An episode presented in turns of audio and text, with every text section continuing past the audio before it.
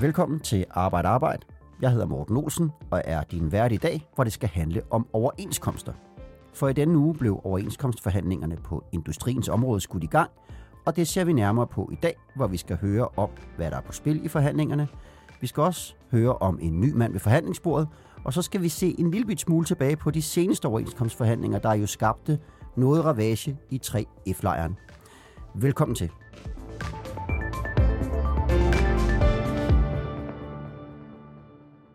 Jeg har selvfølgelig gæster i studiet, ellers så ville det blive kedeligt. Og i dag der er det dig, Peter Keiding, der er journalist på Fagbladet 3F. Velkommen til. Jo, tak. Og så er det dig, Søren Kai Andersen, der er centerleder ved FARES på Københavns Universitet. Velkommen til dig også. Tak. Og allerførst, så lad os lige se på, hvad en overenskomst er for en størrelse. Søren Kai Andersen, hvad er det for nogle ting, vi skal ind og forhandle om her de kommende måneder? Jamen, det er jo stort set alt, hvad der har med løn og arbejdsvilkår at gøre, som øh, kan tages op, øh, kan forhandles med modparten her og reguleres fremadrettet.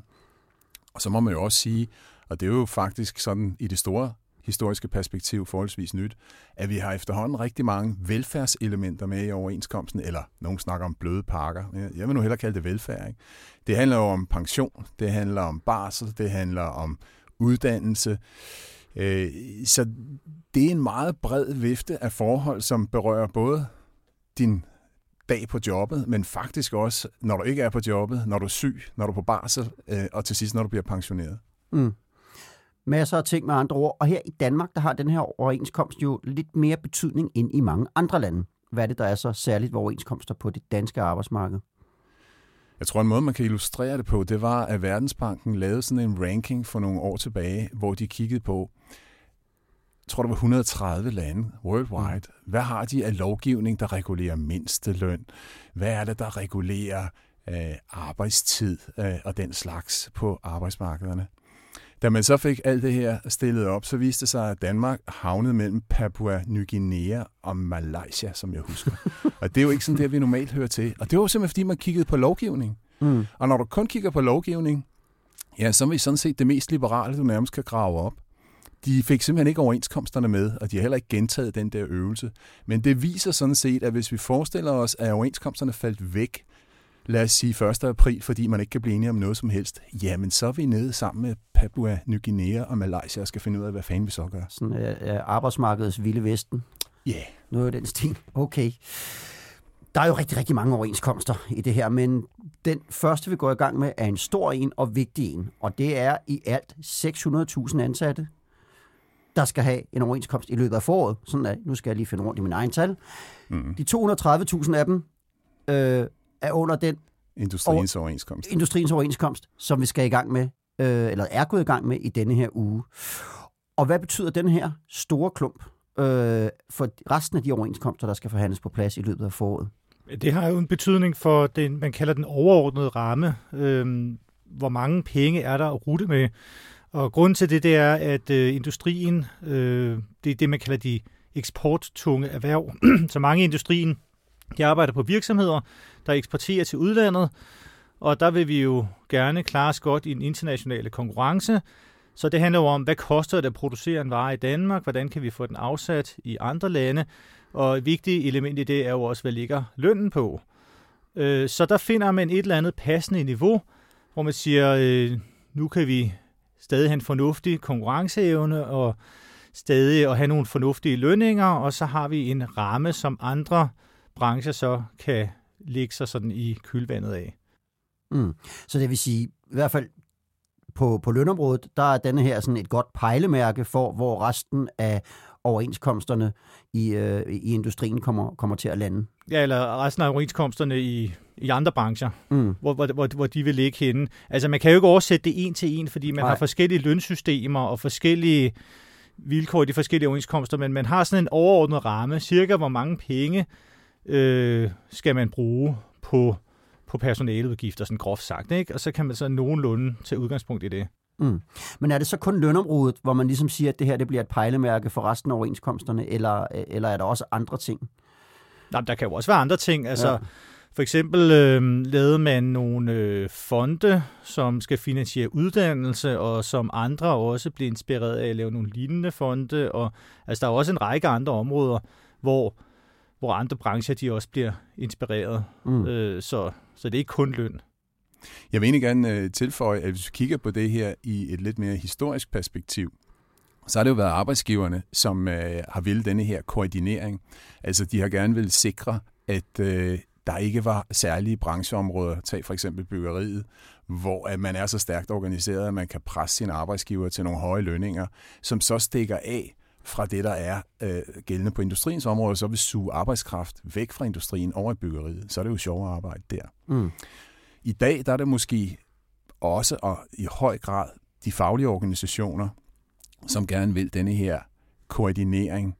Fordi vi har nogle områder, der kan vi tage privat service, hotel, restauration osv., hvor man godt kan forvente, at hvis de står alene over for deres arbejdsgiver, så vil de have det svært. Men når de kommer ind under en økonomisk ramme, som ligger i industriens forlig, så bliver de sikret nogle ting, både omkring lønstigninger, men også omkring vilkår i øvrigt, som grundlæggende ligner det, vi kender fra industrien.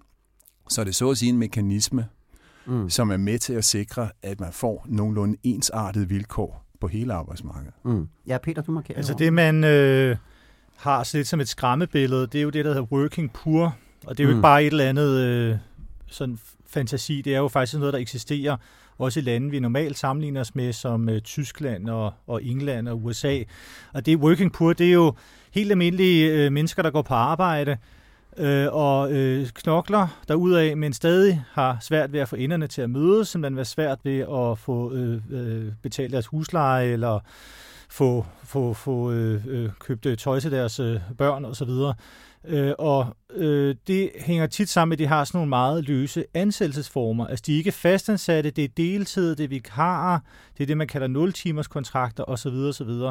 Og der frygter man så fra den danske fagbevægelses side, at hvis ikke man har det her, hvor man sådan kan blive samlet op og læne sig op af de store områder, at så vil der være nogle områder, det kunne for eksempel være det her hotel og restauration, hvor det vil komme flere working poor.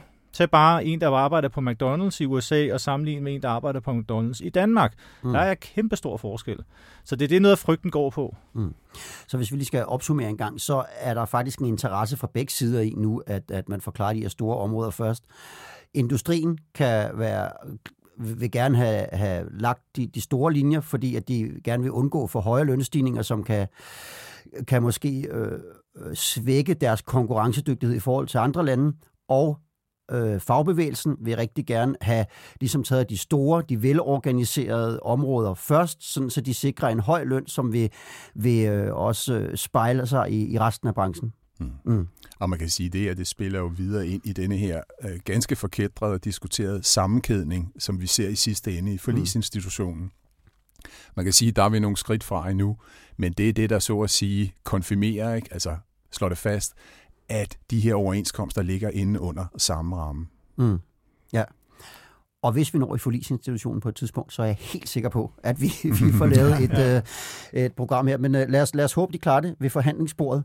Øhm, jeg vil gerne se lidt på, hvad vi kan forvente os af de her overenskomstforhandlinger. For hvis vi først ser på fagbevægelsen, hvilke krav eller mærkesager er det, de vil bære med til bordet her, tror jeg? Og men som udgangspunkt, så må vi jo nok sige, at det, at det økonomisk er gået godt i øh, de sidste par år, er også lidt mere end det, og samtidig også det der lidt sjove med, at vi har set, at øh, Danmarks Statistik har været ude flere omgange og opjustere vores bruttonationalprodukt, altså så at sige den værdiskabelse, som øh, virksomheder har formået øh, at præstere herhjemme i de senere år. Så det er sådan set kommet til at se bedre og bedre ud, jo mere de har fået regnet på det. Mm. Og det er jo i høj grad blevet et argument for fagforeningernes side, for at vi skal have nogle fornuftige lønstigninger, også mm. de kommende år. Modsat, så må vi jo sige, at arbejdsgiverne, de, de står på bremsen. Det er også forudsigeligt, altså det er jo sådan spillet er, når vi går ind i det, men de kan jo pege på, at der kommer prognoser i øjeblikket, som tyder på, ikke at vi er på vej ned i hullet, men at øh, væksten ikke kommer til at blive, som den har været, og dermed mm. også, at jobskabelsen ikke øh, bliver ved med at være på det relativt høje niveau, vi har set i de sidste par år. Mm. Så løn øh, er klart et issue, og det kan man sige, det er jo så i virkeligheden også mere end det. Det er den samlede omkostningsramme, som øh, forhandlerne på faglig side givet i disse dage presser på for at få op mm. på max. Og, og når, når du siger den samlede omkostningsramme, hvad, hvad mener du så med det? Ja, men det er jo netop også noget, det Peter var inde på før, at det handler ikke bare om lønkronerne øh, mm. hver måned. Øh, det handler også om fonde, om uddannelse og andre ting, der måtte ligge, som øh, man forhandler hjem, og som selvfølgelig koster arbejdsgiverne nogle penge. Altså for dem, øh, der kan man sige, der er det jo i sidste ende lidt lige meget, om det er løn i din lomme, eller om det er uddannelse til dig, eller om det er barsel til hustruen, eller hvad det er. Mm. Det er noget, der koster dem penge. Mm. Og hvis vi øh, så omvendt vender den om og siger, hvad med industrien? Hvad er det, de kommer til at bære med til bordet, tror I? Jamen, det er jo så et spørgsmål om de særlige ønsker, man måtte have, når man så at sige har fået rammen på plads. Uh, der er jo ingen tvivl om, at noget af det, der har fået opmærksomhed, det var uh, det her løft, som de her uh, såkaldte fritvalgsordninger, eller det, som man i industrien kalder fritvalgslønkontoen, fik tilbage i 2017. Mm. Ordningen stammer ind tilbage fra 2007, men har levet sådan et stille liv frem til 17. Mm. Der blev den så løftet fra 2 til 4 procent af din samlede lønsum. Mm. Du skal måske lige forklare, hvad det er, den går ud på. Ja, men altså fritvalgslønkontoen, det er jo øh, så at sige en valgmulighed for den enkelte lønmodtager. Altså her er det ikke bare noget, som vi alle sammen skal have. Nej, her er der noget med, man kan vælge, og, og man kan se på det på den måde. Det er sådan lidt et livsfase-element, der kommer ind, fordi der er mulighed for for eksempel at få nogle børneomsorgsdage, altså frihed til at være sammen med dine måske små børn. Ikke? Mm. Der er en mulighed for at tage nogle ekstra penge ud, hvis det går sgu godt, og ungerne klarer lidt sig selv, og nu skal vi på ferie alle sammen, så jeg skal have nogle penge ud, så vi kan lave en ordentlig øh, slag af en ferie eller øh, det er øh, penge til pension, altså når du kommer ud i den bagerste ende af arbejdslivet, så du måske kan skabe dig nogle ekstra fridage, måske i perioder arbejde fire dages uge, mm. når man begynder skal vi sige, at være derhen, øh, hvor man nærmer sig pensionsalderen og gerne vil øh, køre på lidt lavere blus. Mm. Det har vist sig at være populært, øh, og ja, man kan vel nærmest sige det sådan, at fritvalgsordningerne har fået sådan lidt et gennembrud i forhold til lønmodtagerne siden øh, 2017. Så mm. Altså, det må vi formode er et af de emner, de kommer til at diskutere ved bordet. Mm. Hvad, hvad, hvad tænker du, Peter? Du har fulgt ja, her der var også, nøje også, ja. Ja, altså der var også uddannelse er jo et stort øh, tema, især fra fagbevægelsens side, især fra 3F's side. Øh, og det, så det vil nok også fylde, men jeg tror ikke, det bliver et stort stridspunkt, fordi arbejdsgiverne synes også, det er fint med mm. mere uddannelse, mm. at få flere faglærte. Mm. Øh, og udfordringen kan være nogle gange at få arbejderne til at tage en tur på skolebænken. Det er måske ikke så meget de muligheder, de har, det er mere, hvordan motiverer man folk til at gå i skole, der ikke har været vant til at gå i skole osv. Så, så og der er, der er nogle penge afsat, og, øh, og det vil man nok fortsætte med, kunne jeg forestille mig. Mm. Det er et stort tema, men det er ikke et stort stridspunkt. Det er ikke altså, jeg tror godt, man kan sige sådan, at det, man lavede omkring aftalt uddannelse sidste gang i 2017, det vil jeg næsten godt lægge hovedet på blokken øh, for, at det kører man videre. Det var en midlertidig aftale, men jeg tror, at der er en, øh, en forståelse på begge sider af bordet omkring, at det her det øh, er noget, der tager sin tid øh, i forhold til at få det op at køre og, og virkelig give det effekt. Så øh, det er meningsløst, så at sige, at, at køre det af banen efter tre år. Mm så meget ønskerne for øh, overenskomsten. Vi skal se lidt på, hvem det er, der sidder ved forhandlingsbordet. Og i første omgang, der er det jo paraplyorganisationen, der hedder CO Industri, der forhandler på vegne af fagforbundene, og det er Dansk Industri, der er arbejdsgivernes repræsentant. Men hvem er de hovedpersoner, der sidder ved forhandlingsbordet? der, altså, hvor, hvor de åbnet for her i den her uge? Ja, der er en, der, altså, der er, den administrer- der er fire personer mm. i det, der hedder mm jeg ved ikke, om det er, er officiel betegnelse, men der kalder man det det snævre udvalg. Mm. Øhm, forkortet DSU. Det er jo mm. meget morsomt. Men ja. det er altså... øh, men der sidder fire personer. Den ja. ene det er Lars Sandal Sørensen. Ja. Han er administrerende direktør i DI. Ja. Han er forholdsvis øh, ny på posten. Ja. Han startede her i ja. sommer. Øh, og det er så arbejdsgivernes chefforhandler. Han øh, har været tidligere været direktør i SAS og mm-hmm. stået for forhandlinger ude i Københavns Lufthavn mm. øh, med øh, ansatte derude. Så han kender godt det der med at forhandle også og ryge ind i nogle meget bøvlede forhandlinger, mm. som der har været. Så, så det er ham, der sidder for bordenden der. Og han vil jeg måske godt vælge lidt ved, fordi han er jo helt ny øh, som, så, som chefforhandler her. Hvad, hvad, hvad betyder det, at man har sådan en, en, en ny mand inde? Ja, altså det er jo... Øh, altså man kan sige... Øh, det kunne være et problem på den måde, at han ikke har en masse erfaring, fordi der er jo alle mulige tekniske ting, man skal være inde i, og alle mulige protokollater og paragrafer. På den anden side, så har han jo erfaring med altså han har erfaring med ledelse og så videre, han har også erfaring med at forhandle, og han har jo en kæmpe organisation omkring sig, som øh, har en masse erfaring. Og så har han en næstkommanderende, mm. som har siddet ved forhandlingsbordet i rigtig mange gange. Mm. Ja, så på den måde er han, er han bakket godt op af, af de tre andre mænd, du, du talte om. Betyder det noget for kemien i lokalet, at der er øh, sådan en, en ny mand øh, til stede, som står det i Det kan det givet godt gøre. Mm. Altså, man kan vel også sige, at det var jo næsten øh, en stor Danmarks historie, den relation, der var mellem Claus Jensen og så den tidligere administrerende direktør i DI, øh, Carsten Dybvad. Øh, der var ingen tvivl om, at de to de klikkede godt på mange måder, øh, og det har der nok været befordrende for en hel del ting. Mm. Men når det så er sagt, altså, så tror jeg også, vi skal holde fast i, hvad Peter også slår på, ikke? at øh, DI er en stor organisation med mange ressourcer, og har i deres viceadministrerende direktør, Kim Gravgaard, øh, ja, jeg så, han blev kaldt en gammel rotte i faget her forleden dag. Det er måske lidt synd, men anyway, det er jo rigtigt. Han har været i alle kloakkerne, der ligger under det her. Det er der ingen tvivl om. Mm. Så han er jo i høj grad en mand, der kan sikre, at uh, tingene uh, kører på de spor, det nu skal. Mm. Og nu nævner du selv Claus Jensen her, og det er jo ham, der er chefforhandler på arbejdsgiver, eller arbejdstagernes side. Hvad, hvad er han for en? Jo, men han er jo en, en slagkraftig og meget tydelig leder, øh, både i Dansk Metal, men også i øh, CO Industri. Ikke? Øh, så han er jo typen, der har de skuldre, der kan bære det pres, der ligger, og forhandle lige netop gennembrudsforlig på industriens område. Og der skal man ikke tage fejl af, at han skal jo sådan set både gøre det godt for sine egne medlemmer, men han skal også lave noget, som kan fungere for alle de andre bagefter. Så på den måde er presset øh, på Claus Jensen, men også Mads Andersen, øh, formanden for 3F's industrigruppe, stort. Øh, mm. Men de har jo rent faktisk været i stand til at, at lande aftaler, også når det var svært, og det har det jo givet været i nogle omgange. Mm. Og ja, Mads Andersen sidder ved bordet for, for, for 3F, og jeg vil gerne lige, nu er det jo en 3F-podcast det her, så jeg vil gerne lige vende os mod dem et øjeblik og sige, øh, hvad hedder det, øh, den aftale, der bliver forhandlet lige nu, øh, og også dem, der bliver forhandlet senere på foråret, hvis vi ser sådan på hele det overenskomstforløb, vi skal til ind i, kan I så fremhæve nogle sager, og det er måske mest dig, Peter, der skal, der, der skal sige det, som er særlig vigtige for 3F? Altså udover det med uddannelse, vi, vi, vi lige var inde på, hvis mm. vi vender os mod hvis vi så det, der skal forhandles senere her i løbet af, af foråret, så øh, inden for byggeri og transport osv., så, videre, så er øh, der sådan noget som social dumping fylder meget. Mm.